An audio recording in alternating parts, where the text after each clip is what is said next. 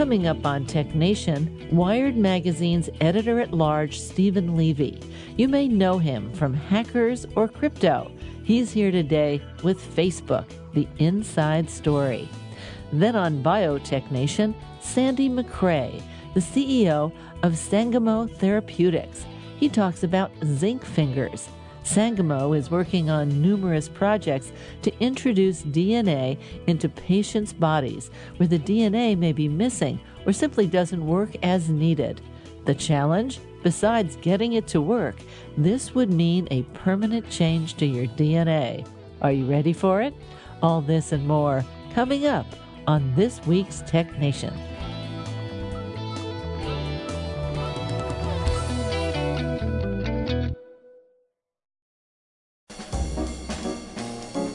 Take five with Moira Gunn. This is five minutes.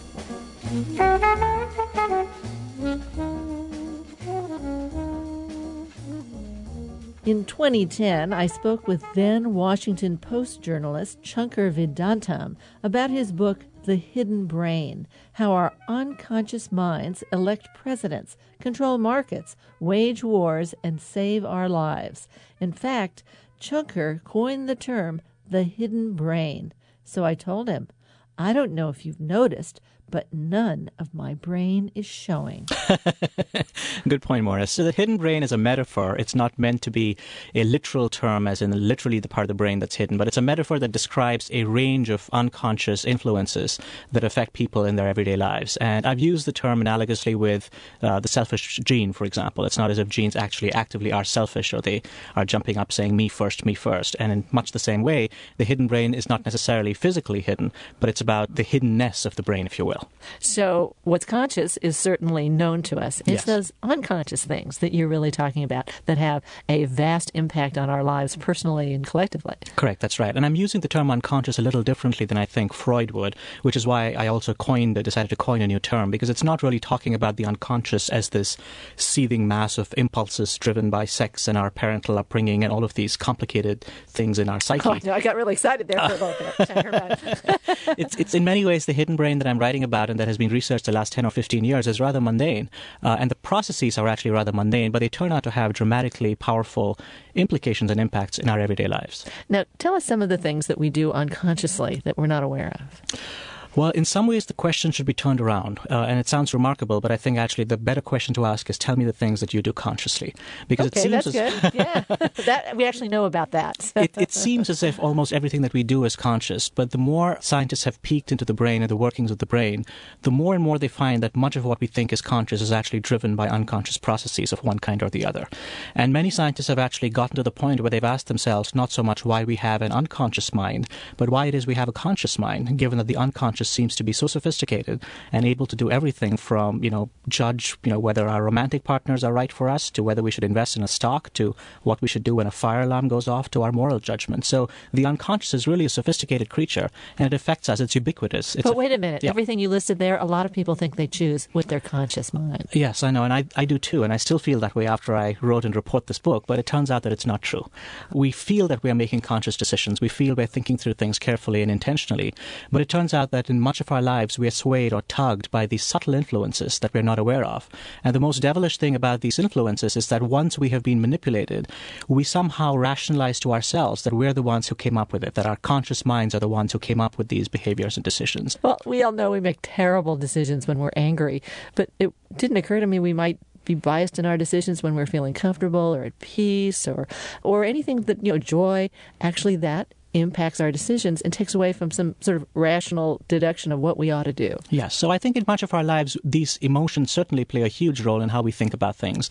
There has been research, for example, that shows that people make more aggressive stock investments when it's sunny outside than when it's cloudy outside. And of course, it makes no sense to invest in stocks depending on the weather because the weather is not a useful predictor of where the stock market is going. Especially with climate disruption shooting down our necks here. exactly. But it's what, what scientists call in some ways a heuristic. People are using sort of of a cue about the weather as an indicator about something else that is unrelated to the weather.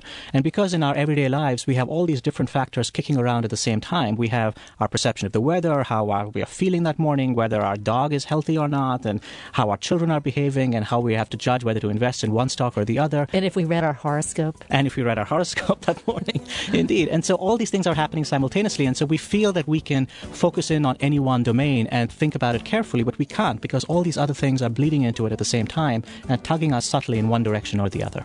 Shortly after this 2010 interview, Shankar Vedantam joined NPR. His journalism focuses on human behavior and the social sciences. You can hear him every week on the podcast, you guessed it, The Hidden Brain, at npr.org. I'm Moira Gunn. This is Five Minutes. Five Minutes is produced at the studios of KQED FM in San Francisco. Five Minutes is a production of Tech Nation Media. I'm Paul Lancourt.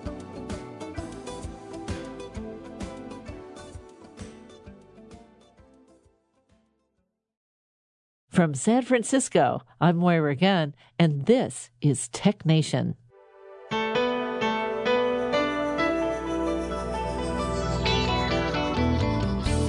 Today on Tech Nation, Steven Levy, Wired Magazine's editor at large.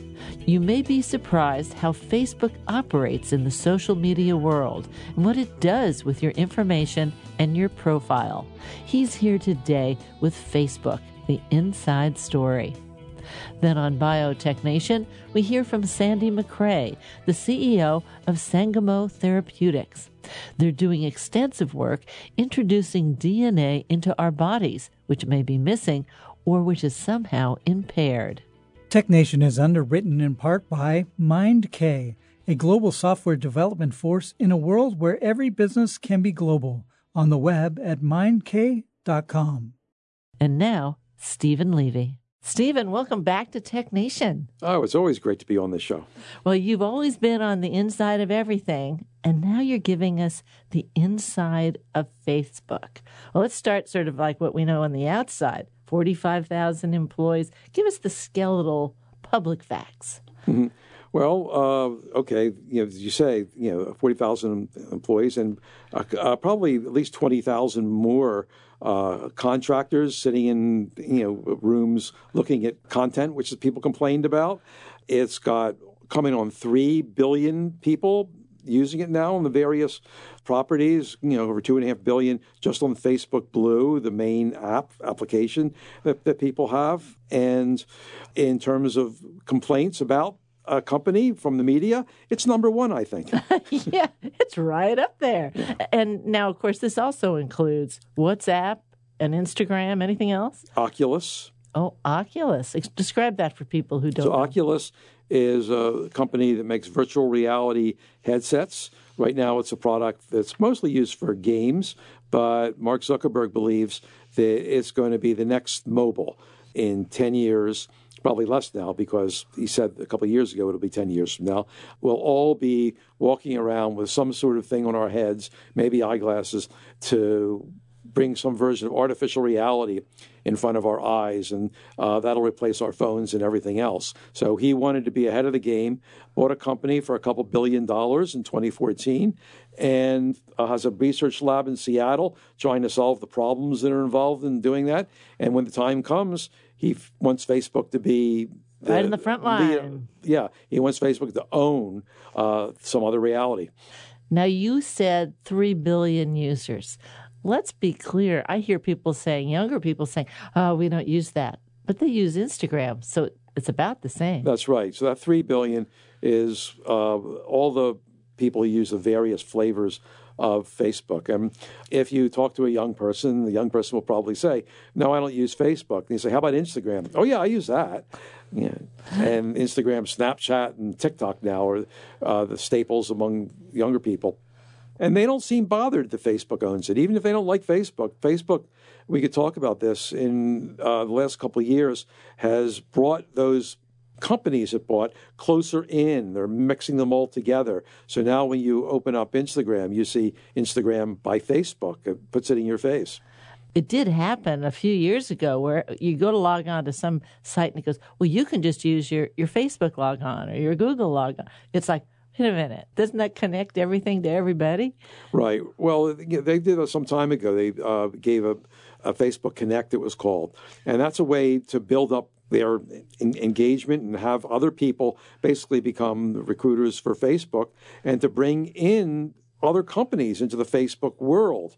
Um, at one point, Facebook, uh, when it started its platform, it envisioned it would be something the way we use mobile now. That software developers would all write their apps and it would live on top of Facebook. And that dream didn't happen because we have our mobile phones, and that's where software developers write. But it's interesting what became of that platform. Uh, it was launched in 2007, and, and later it just became an information exchange. Facebook would give these software developers information about people's profiles when they signed up.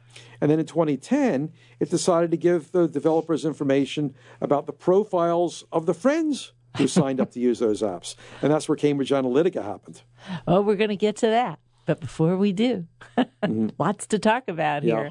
Um, let's talk about Facebook news feed. Lots of people, when they think Facebook, you're just, you know, posting pictures of yourself on vacation and your birthday cake and all of that. But powerful in here is Facebook news feed. What is that, and and what what's the power that it exerts on on the the, the human race? We'll say. So this is a seminal product for Facebook, and um, I met Mark Zuckerberg in 2006. And was, was he 12? Yeah, mm, yeah. He it, he looked 12. uh, yeah, he was, uh, I think, maybe 21 at the time, and. Uh, I wanted to meet him because I'd heard he had this successful college network. I was writing a story for Newsweek back then about um, how Web 2.0, how the web was becoming, uh, you know, uh, more people oriented, and people would put up content, and companies would take advantage of that. So I thought he'd be good to quote in the story. And we arranged to meet at a technology conference, a PC forum. And I asked him a couple questions, really softball things like how many colleges does uh, have Facebook or how many people use it. And he didn't answer me. He just stared at me. It was very unnerving. And finally, he loosened up and answered a couple questions. But um, uh, it was an unusual back and forth. And I later learned, as I did this book, that at the time he was planning to change Facebook uh, totally from being a college network limited to students to something that everyone in the world would use, and that was called open registration, and also build the news feed. And he was uh, designing it, writing his thoughts out in a private journal he kept. And uh, I later learned about this journal and if I'm writing a, you're writing a book about Facebook, boy, you really want to see a journal like that. Um, but I heard he destroyed it, and I thought I'd never see it. But actually, during the course of this book, I managed to get hold of a sizable chunk of the key notebook. It was called the Book of Change, written in Mark's handwriting um, uh, that, that, someone had copy a copy that, that, they a scan a digital scan yeah that, well they yeah they sent me copied pages and uh, and I was able to see into Mark's head, into his psyche, how he designed this product. Now, when they released the news feed, which we're all familiar of it, it's a stream on the front page of our Facebook book, and it has all kinds of stories. They're called stories, but they're posts, and it could be a link to a news article. It could be something your friend posted on vacation. It could be an ad. yeah, an ad, of course, um, uh, and it could be uh, a video um, pretty much anything, and it's addictive. You sit and watch it, and it takes you down rabbit holes. Um, and when he first introduced this to Facebook, the users uh, who were college students then, uh, they went crazy, not in a positive way. They were angry because they felt their privacy was violated. Previously, in the original Facebook, uh, when people posted information, it would go on their profile page, and you had to go and look at, you know, what's Mary's profile page and see if there were changes. Maybe she posted a picture. Maybe she had some new friends. Maybe she was uh, in a relationship now. And then you would go to the next friend and look at that friend's profile page. When the newsfeed came up, this all information was pushed to you. It was like broadcast. Like so, if someone broke up with a boyfriend Bang. or girlfriend, Everyone would know it instantly. And people felt that was a violation of their privacy. And in typical fashion, or what was to be typical fashion, Mark had pushed this out without giving people tools to control how people would see it. To him, it was like, what's the difference? The people post this information anyway. He didn't realize that the way it was distributed changed that, and people might not want uh, everyone to instantly see uh, what they posted. So uh, he made those little changes. Not too many people use those uh, privacy Controls, protections. yeah. Yeah. Um, but uh, people wound up loving the news feed. And Mark took a lesson from that, which was you could push something out that ticks people off, uh, but they'll go over get over it. And you could be right, and a protest could be wrong, right? And yeah, and He's going to do this. Yeah. Just don't don't do that. so time and time again, he would have new products and he would want to push them out. And even though people around him might warn him, hey, this isn't a great idea. We could, you know, uh, people might feel the privacy is violated. There's other reasons we shouldn't do it. Or sometimes this is just wrong. And Mark would say, let's push it out anyway, and we'll see what happens later. Well, that's one subtext throughout all of this book, and it's many pages. What do we have? Five hundred pages here. It's over 500 pages. Five hundred pages. Very impressive. Very impressive, and certainly in weight, and not to mention content. Um, but this constant pushing out of new technology. We tend to look at Facebook one big black box, maybe a couple things happen, but whether it's apparent to you as the user, it's also there are internal things going on in which a lot of new technology was out there measuring who's using what. How do you connect this to that? Right, right. Very early on, they started a research group, and the research group was part of uh, the division of Facebook called Growth. So, yeah, there- I think I know what it does. yeah, yeah. So, you know, But it was growth. Uh, wasn't growth of of income. It was Growth growth, of- of, of how many people are on how many people things. users that got there, and you know, the other part of growth is first is get them to sign up, and then the other thing is keep them there until they have enough friends to get a, an satisfying experience or an addictive experience. So retention is a big part of growth too. And I really get into this thing called people you may know, which I think Facebook users are all familiar with. It's like it's like lineup of people, you know, uh, some of whom, you know, you might say, wow, how did Facebook know that I knew this person? And sometimes someone comes up and saying, wait a minute, I don't know this person at all. And then you might do some research and find out, wow, you might have met this person or this person does have a connection to you. And it's sort of mysterious. And at one point, I talk about how uh, people discovered that fellow patients of their psychiatrist were suggested to them on people you may know. Um, and it's just one example of the growth team used a lot of things that really pushed the boundaries of what's considered proper. So they, they scraped all sorts of information. They they look at your email. They look at profiles that you look at. Uh, they look at you know They follow your eyes. those trends, yeah, to come up with something because um, they want to make sure that uh, if someone just got on Facebook, they would be connected with people. So some of the people in that row of people you may know are newbies who need friends. and they're helping the whole thing grow. Yeah. And of course, you know, they have the technology to do that, but maybe they don't think through it.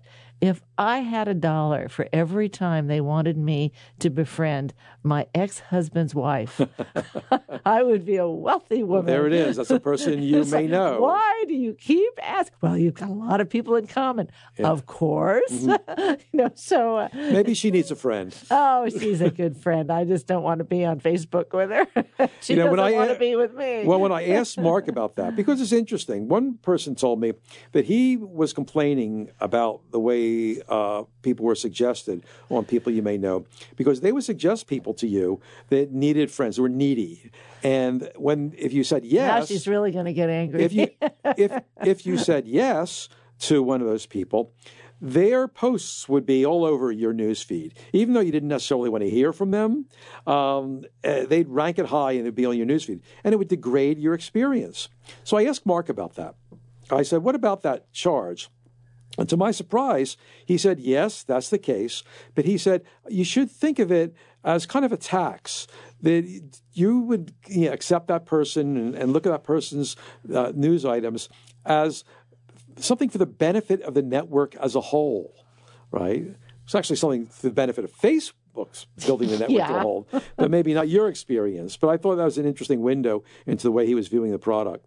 You're listening to Tech Nation. I'm Moira Gunn, and my guest today is Steven Levy, Wired Magazine's editor at large. You may know him from his former positions as the longtime technology journalist and senior editor at Newsweek, or from one of his seven books, including Hackers and Crypto. He's here today with Facebook, the inside story.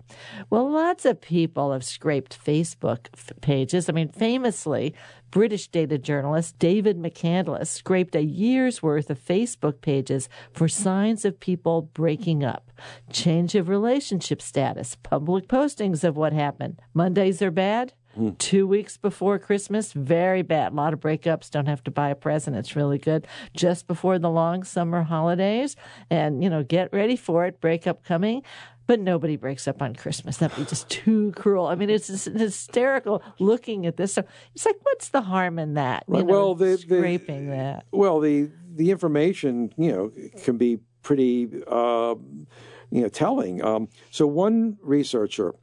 Um, at Cambridge University, who actually was a colleague of the guy who was the culprit in Cambridge Analytica, um, he did a study of likes, and he found that with 15 likes, you would know someone as well as a casual friend.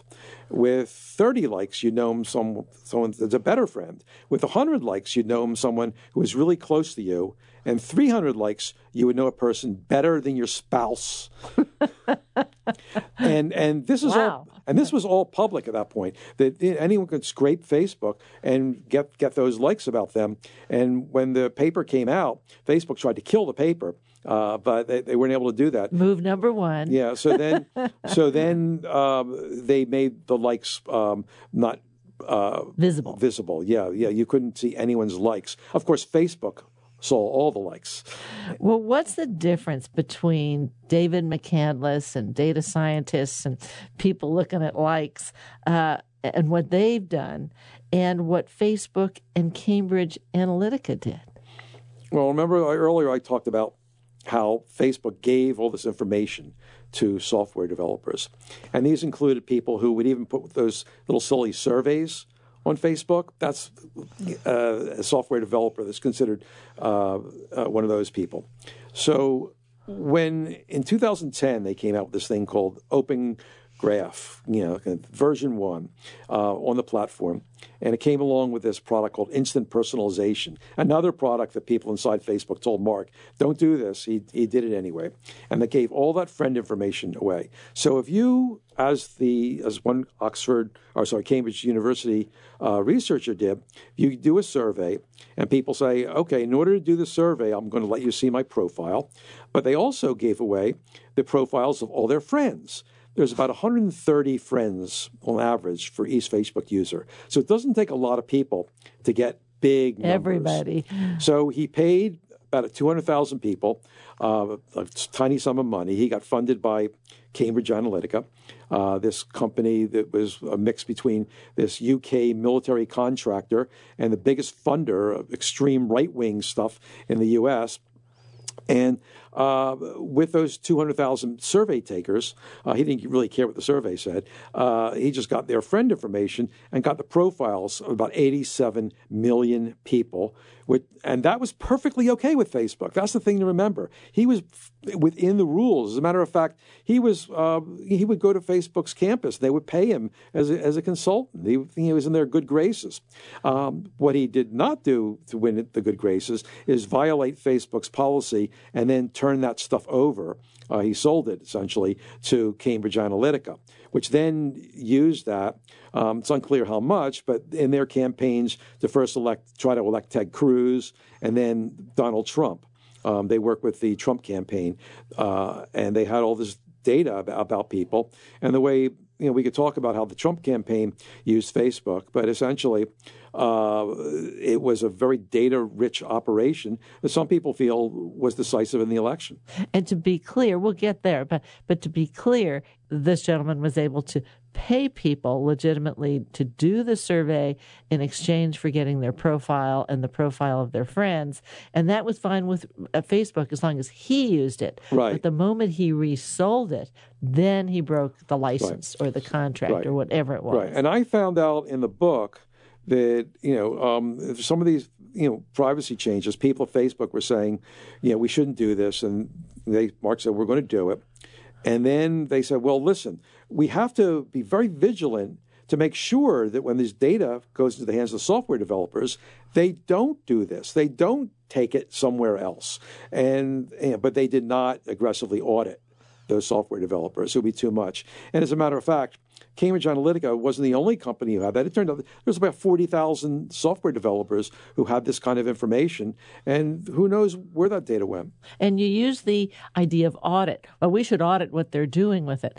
You're building technology to enable people to do it, but they didn't put anything that was traceable so they could see if that person turned data over to somebody else, you couldn't just look at the data and trace it. It's perfectly acceptable and easy to put watermarks and things so you can you can trace right. where where it came from and what the source is. That wasn't put in there. Right, right. Or or put phony, you know, uh, profiles in there and, and, see if they turn up anywhere. Just the way that sort of map makers uh, sometimes make up little towns and to make sure that no one steals their maps, that they someone else's you know uh, map has a make believe town in it, they know it's stolen. Well, we have to say that since the 2016 presidential election, um, there's been a reputational meltdown. You use yeah. that that that term here. Let's talk about fake news and misinformation and Mark. Okay. Um, well, so what's called fake news, which really refers to uh, stories that didn't happen uh, being circulated uh, and appearing like legitimate news. Um, and you know, uh, if you're very digitally literate, and, you know, news worth, you know, you, uh, news literacy, uh, you could tell them apart. But it turns out a lot of people don't have the tools or don't care to use. It's a lot of, of work. A lot of work. Yeah, yeah, and uh, and that came about at Facebook. Again, what I try to do in the book time and again is tell the story of Facebook. And in the story, you learn how these things came about. So right now, you know, we're all talking about how can Facebook minimize fake news? How are their efforts going? But I wanted to look at how Facebook became what it was so fake news can proliferate the way it was. So I trace it down to those decisions that Mark and others made. Um, so by the time of the election in 2016, Facebook was a very rich platform for this because uh, an article purporting to come from the Denver Guardian would look as authentic as something coming from the New York Times. You've been listening to Steven Levy. He's here today with Facebook, the inside story. We'll talk more after a break.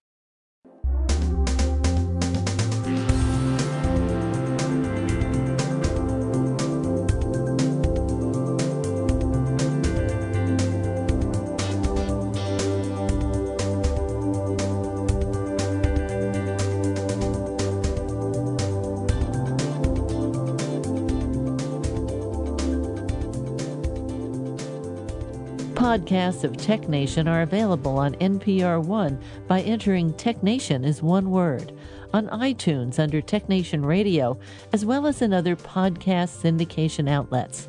In the second half of our show on Biotech Nation, we hear about zinc fingers and their potential to permanently change the DNA of patients. Stay with us.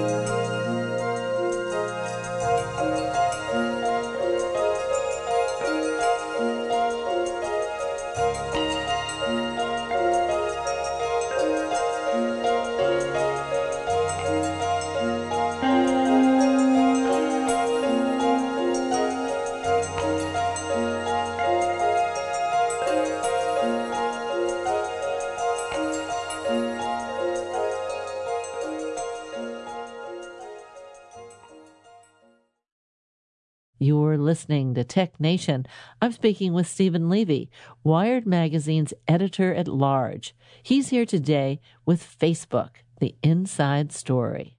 So by the time of the election in 2016, Facebook was a very rich platform for this because uh, an article purporting to come from the Denver Guardian would look as authentic as something coming from the New York Times. Now, there was an article from the Denver Guardian about how uh, you know, an FBI agent looking at Hillary's emails was murdered. Uh, it didn't happen. Uh, but then the Denver Guardian didn't happen. It was a make believe publication. That unless you lived in Denver, it sounded real. Uh, you tracked down the address. It was a parking lot in Denver.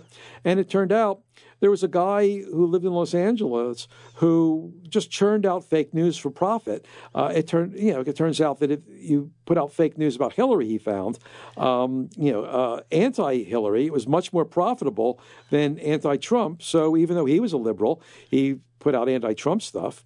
And then uh, there was a town in Macedonia that you know where a lot of people are driving big cars because they came out with fake news. Uh, when people clicked on it, it went to their page with a lot of ads. And then, of course, there was the Russians that put out their own disinformation campaign, which Facebook totally missed um, during the 2016 election. The disturbing thing is that when people started complaining about it. And you know, by the end of the election, you know, the end of the campaign, there were a lot of complaints. And Obama was literally complaining about Facebook uh, when he went on the campaign trail for Hillary. They made a conscious decision to do nothing. The head of their Washington policy uh, office was a Republican who felt very strongly that uh, you know his friends on the conservative side uh, would object if they they took down the face news. And he said, We don't want to tilt the scale of the election. Of course, by doing nothing, they were tilting the scale of the election. Um, and he successfully argued uh, at Facebook that they should do nothing about the fake news. Um, and it just blew up and proliferated during the last weeks of the election. I have to say that uh, I'm one of these people that separate government from society. What does society want to do? And government is supposed to be its agent. I know it sounds very naive, but that's yeah. how I look at things. Society is not in the service of government. Um, and so, related to what you're talking about, I'm sitting there thinking also that this creates schisms in society you know, that you're breaking, people are believing things that you know are not true and you could have done something about. Right. And then the other thing is that uh, Facebook's algorithms uh, promoted polarization, that content that gets you mad would be circulated more widely than stuff which just informs you. Now, one of the signatures of technology today uh, along these lines is that it's rapid, almost instant global dissemination and expansion. And, and Facebook was going as far as they could, as fast as they could.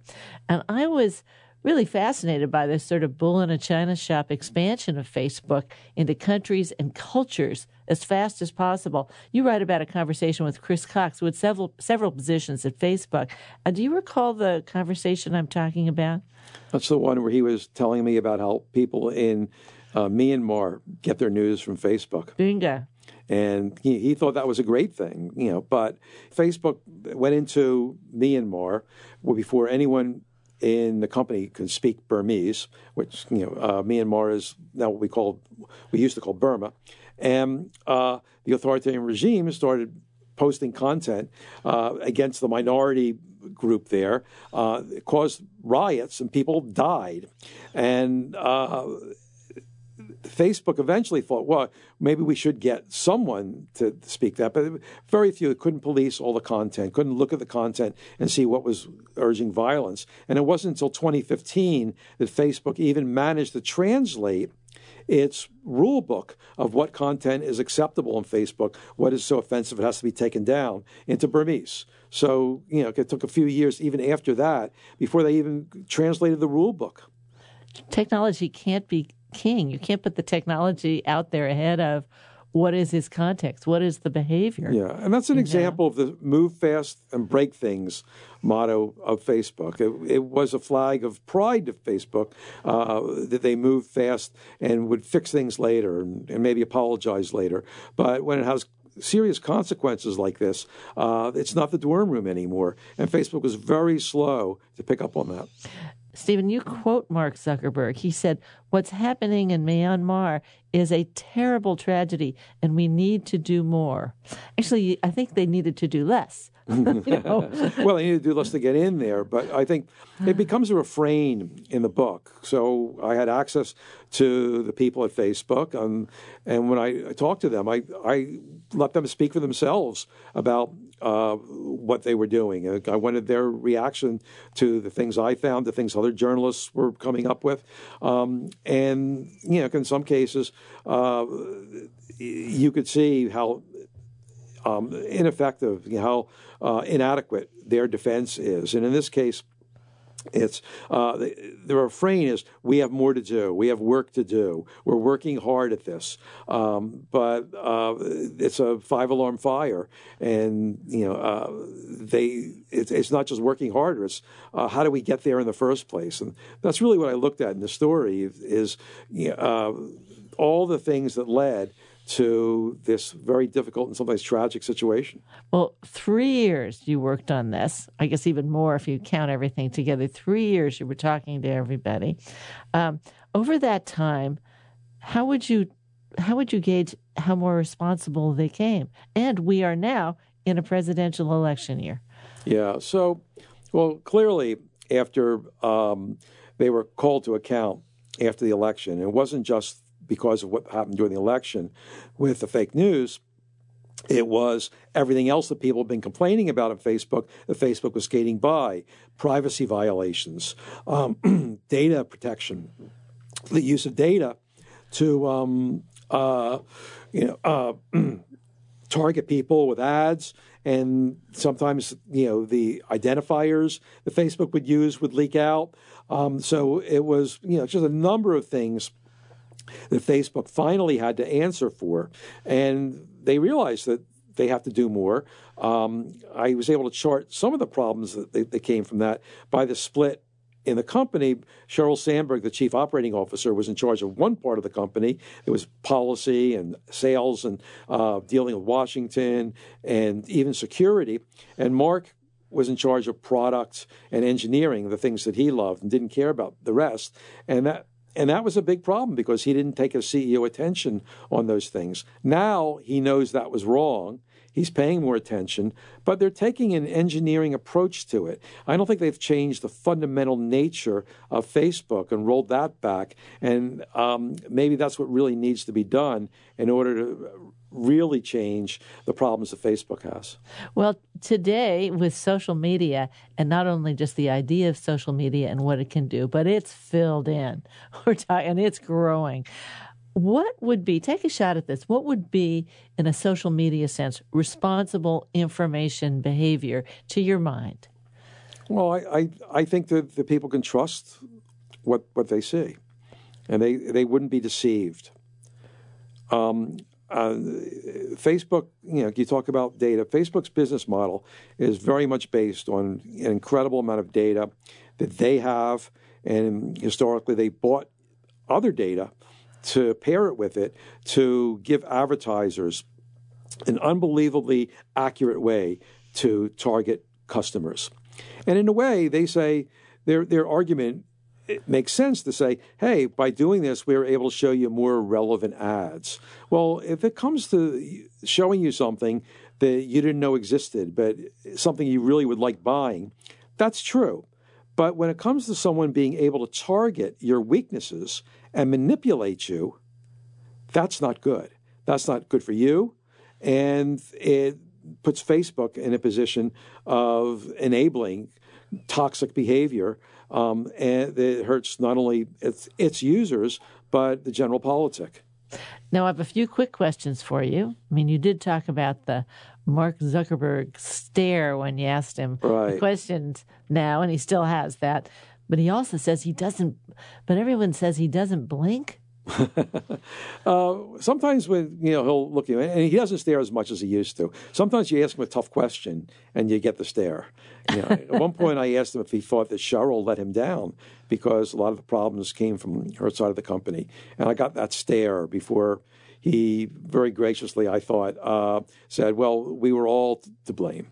you know, it's not just Sheryl, um, and he, he, took some responsibility himself. And when he does look at you that way, it seems like he's never going to blink. But um, I, I, think I have seen him blink too. You're tough. You're tough, Steven. Now, apparently, he's giving 99% of his stock to a foundation because he cares about his child now and, and her future and, and maybe other children coming along.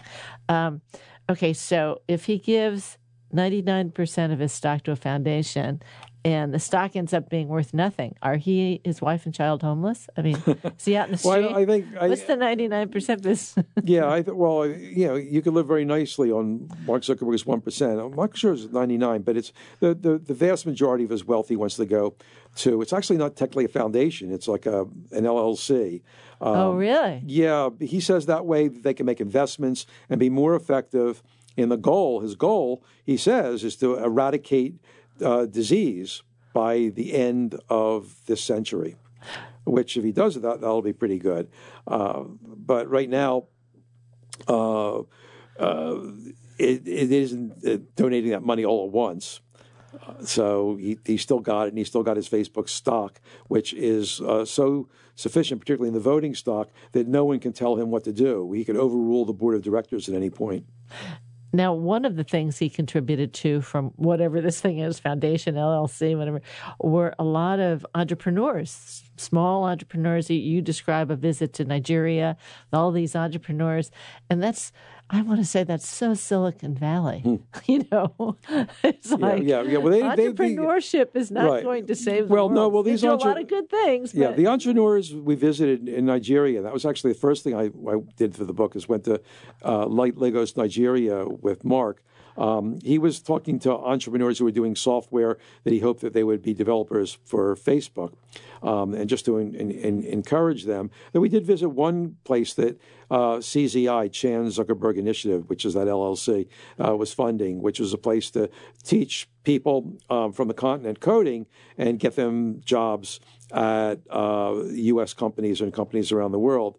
Interestingly, um, when we went from one startup incubator to this other company, we walked a few blocks um, and that was just wasn't done in Nigeria for a billionaire executive to walk the streets. And he won the hearts of the Nigerians. And I, I later concluded that this visit in uh, late summer 2016 was peak Facebook, when everyone loved Mark.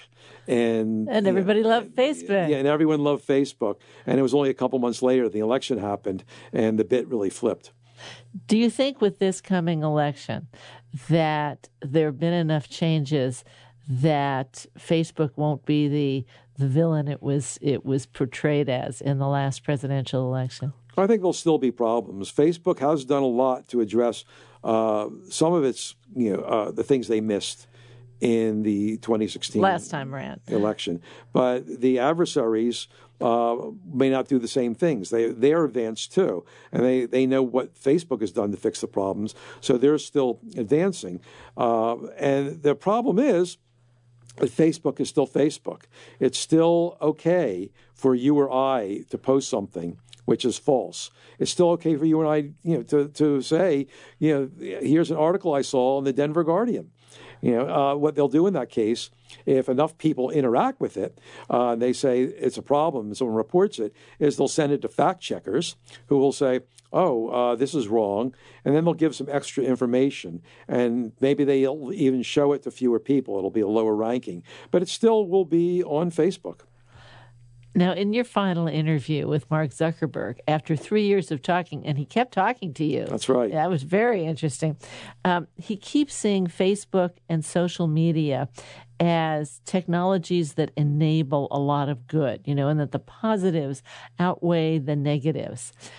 I just don't get a sense from what I'm reading there and what I'm seeing elsewhere that he really gets it, that he gets how negative the negatives are. Is that true? That you you said it exactly right. That it's an engineering mindset leads them to say, well, look at the numbers. You know, so much more is good on Facebook than you know uh, than what, what, what's really bad.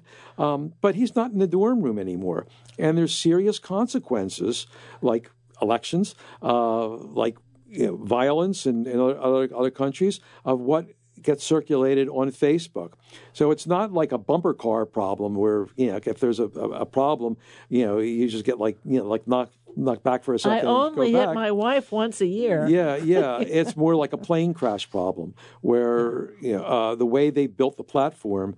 Um, uh, the what what goes on on Facebook is too big for them to totally you know uh, control.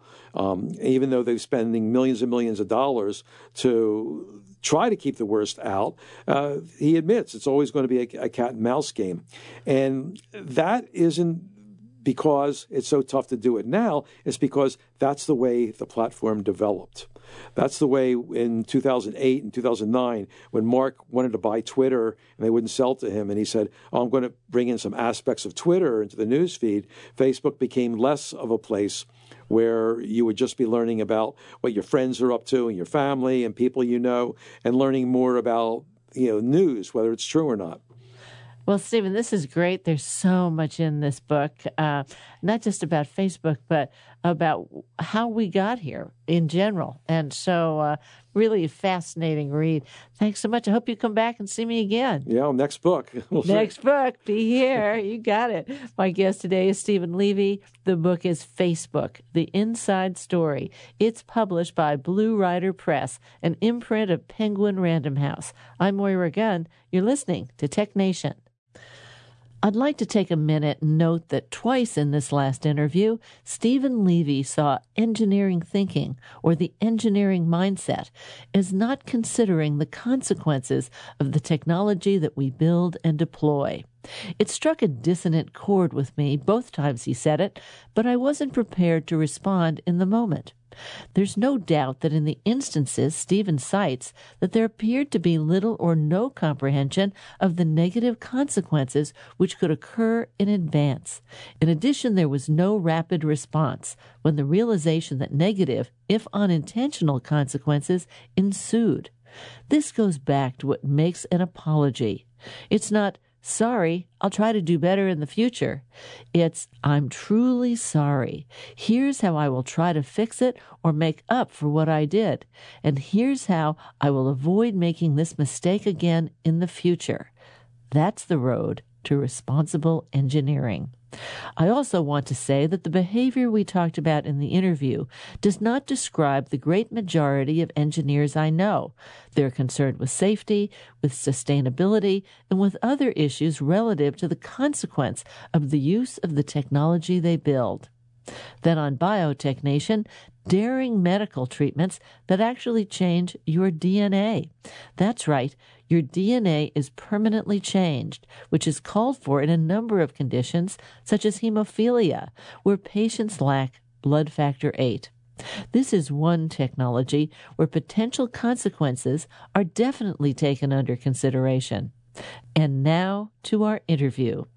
Almost everyone's heard of the gene editing technology of CRISPR which has been a cause for excitement in the news for the past several years. But many people have not heard about a protein called a zinc finger. I asked Sandy Macrae, the CEO of Sangamo Therapeutics, what are zinc fingers? Zinc fingers are the original way to do gene editing and are the way that are in the clinic at the moment. We all have zinc fingers in our body. They are the things that control whether our genes start or stop or go quickly or go slowly. And we just borrowed them from a technology found in Cambridge in the UK. And we've added a variety of extra bits to them to allow us to cut or to control DNA. So, as always, I was right. You don't even know what I'm going to say I'm right about. But when CRISPR came out, I said, well, there's going to be lots of, if not already, ways to edit genes. So CRISPR is not consistent with editing genes. It wasn't the first time ever, and it won't be the last. And now we're talking about in Sangamo Therapeutics, you're using zinc fingers, working with some major pharmaceutical companies to do gene editing, all for medical purposes. Absolutely we have the the luxury of having many bits of DNA that we can attack and edit and, and help and cure. And so we can't do that all by ourselves, no matter the efforts of one company. And so the best way to get medicines to patients is to work in partnership with others. And that's why we made the deliberate decision to move forward our own projects ourselves, but also to partner with other companies because uh, this is going to change medicine. In the three years that I've been at Sangamo, I've watched this wave of gene therapy come through. I've heard the enthusiasm of CRISPR, which is a fine technique which will eventually get there. But what is changing is the belief that we can we can address important medical conditions by changing the DNA of the patient. So you've got nine clinical trials going right now, uh, some in partnership with some of the big pharmaceutical companies. Let's talk about one or two of those and how zinc fingers are being used within that therapy. So I think the best example would be beta thalassemia which is a rare blood disease that uh, happens very much in, in the Mediterranean down into parts of, of uh, Asia. What we do is we replicate a condition that happens in, in rarely in normal humans where fetal hemoglobin is switched on. And if fetal hemoglobin is switched on, the patient doesn't get beta thalassemia. So we copy this human example and edit the cells so as the fetal hemoglobin is turned back on again. And with the fetal hemoglobin turned on, the patient has an alternative form of hemoglobin and their blood count remains up. And so it's an example of understanding the biology and then using the technology to do simple things and do it well that will then relieve the patient's condition. Now, in that case, do you take the patient's own cells? Currently, the way we do it is we take the patient's own cells out, edit them in a test tube, and then give them back to the patient. In another program we do with, with Gilead for oncology, CAR T, which people um, might have heard of, um, what we're planning to do is take cells out of a healthy patient, edit them, and then make it available in lots of test tubes to go to lots of patients. So we make the cells so as they aren't specific for one patient, but can be given to many. And that to me is important because it means that the medicine will be available quickly it will be cheaper because it will be in a form that will be won't be like having a suit made for yourself. It will be one off the rack, and it will allow us to test a, a range of oncology targets that I think could make a big difference. For the listener right now, it's like, wait a minute, you just talked about something uh, in the blood and now you talked about something in cancer. I think we've gotten used to the fact that a lot of this gene editing has been in the oncology field. Mm-hmm. In fact, it's it's applicable to any condition for which gene editing will be supportive. So I think that's a really interesting point we all ex- accept um, the benefit risk of oncology treatment because it's at the end of life and people are, are more courageous about what they do at the end of life. We look on this as genomic medicine, which is, which is a wider thing. It includes gene editing, gene therapy, cellular control. But still, we have to decide as a society and as people the benefit and the risk.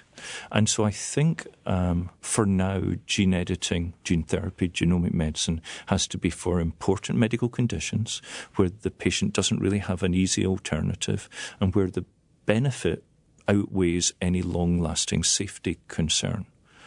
We haven't seen any safety concern we haven't seen a safety concern in animals. But because what we do is permanent, and once the patient has taken the treatment the ad- adaptation has happened, we can't take it out easily. We have to be sure that the benefit the patient will get is great enough. If you look at haemophilia, which is the leading gene therapy condition, there's now, I imagine, hundreds of patients that have now taken it and no longer have to take factor VIII. So their life has been revolutionized by this. So although there is an alternative that they can take, injecting themselves once or twice or three times a week or even daily, the gene therapy avoids that and completely changes that patient's place in, in their life. They no longer have to think about their disease every day. And that kind of revolutionary change, if done prudently and carefully, could be applied to many other diseases. We'll start with the serious ones and gradually move out as we gain more and more information and can be assured that it's safe. You may not know the answer to this. We, in general, as a scientific community, may not know the answer to this. But when we make those permanent gene changes, let's say in the, in the case of the hemophiliac, if in their offspring, from there forward, does it carry forward? No, and we're very careful about that. There's two forms of editing of therapy there's somatic cells and germline. The somatic cells are cells that you carry within your body and you don't pass on to anyone else. And the germ lines are the ones that are in our testes and our ovary and pass on to our children. It's widely discussed and accepted that we should only look at uh, somatic cells at the moment and not at germ lines. And we should look at somatic cells. We should do that differential because we don't know enough about this treatment now, and we need to be sure that it is right for the patient that we're treating and not think about their children and their children's children. Perhaps one day that will be a discussion that we all want to have, but for now it should be about somatic cells and consenting and treating the patient in front of me.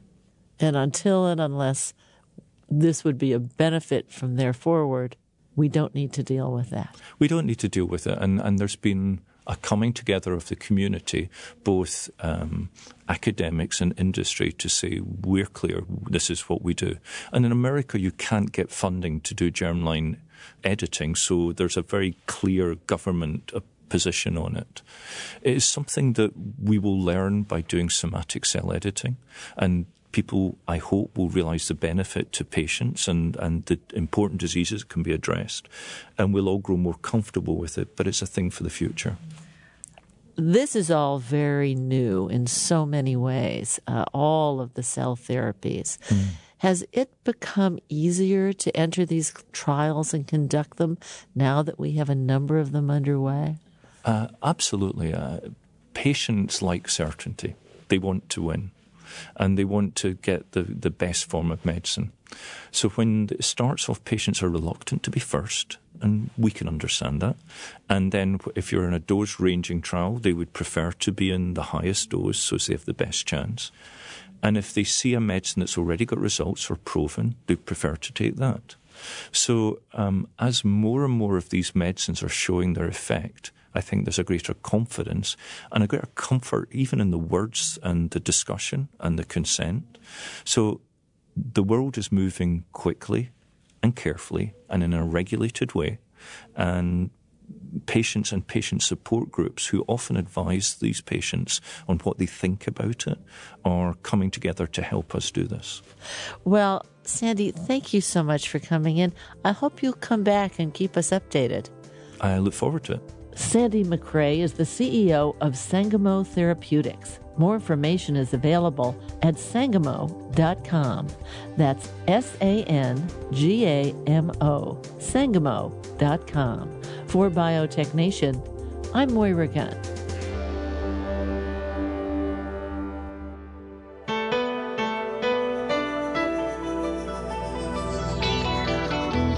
Tech Nation and its regular segment Biotech Nation are produced at the studios of KQED FM in San Francisco. Executive producer is Matt Gardner. The director of technical production is Monty Carlos. And audio engineers include Howard Gelman, Seal Muller, and Larry Upton. Our theme music was composed by Ann Nachtrieb Zessiger and Robert Powell, with title creation provided by NameLab Incorporated of San Francisco. Program information and internet audio is available on the web at technation.com. Tech Nation and Biotech Nation are productions of Tech Nation Media. I'm Paul Landcore.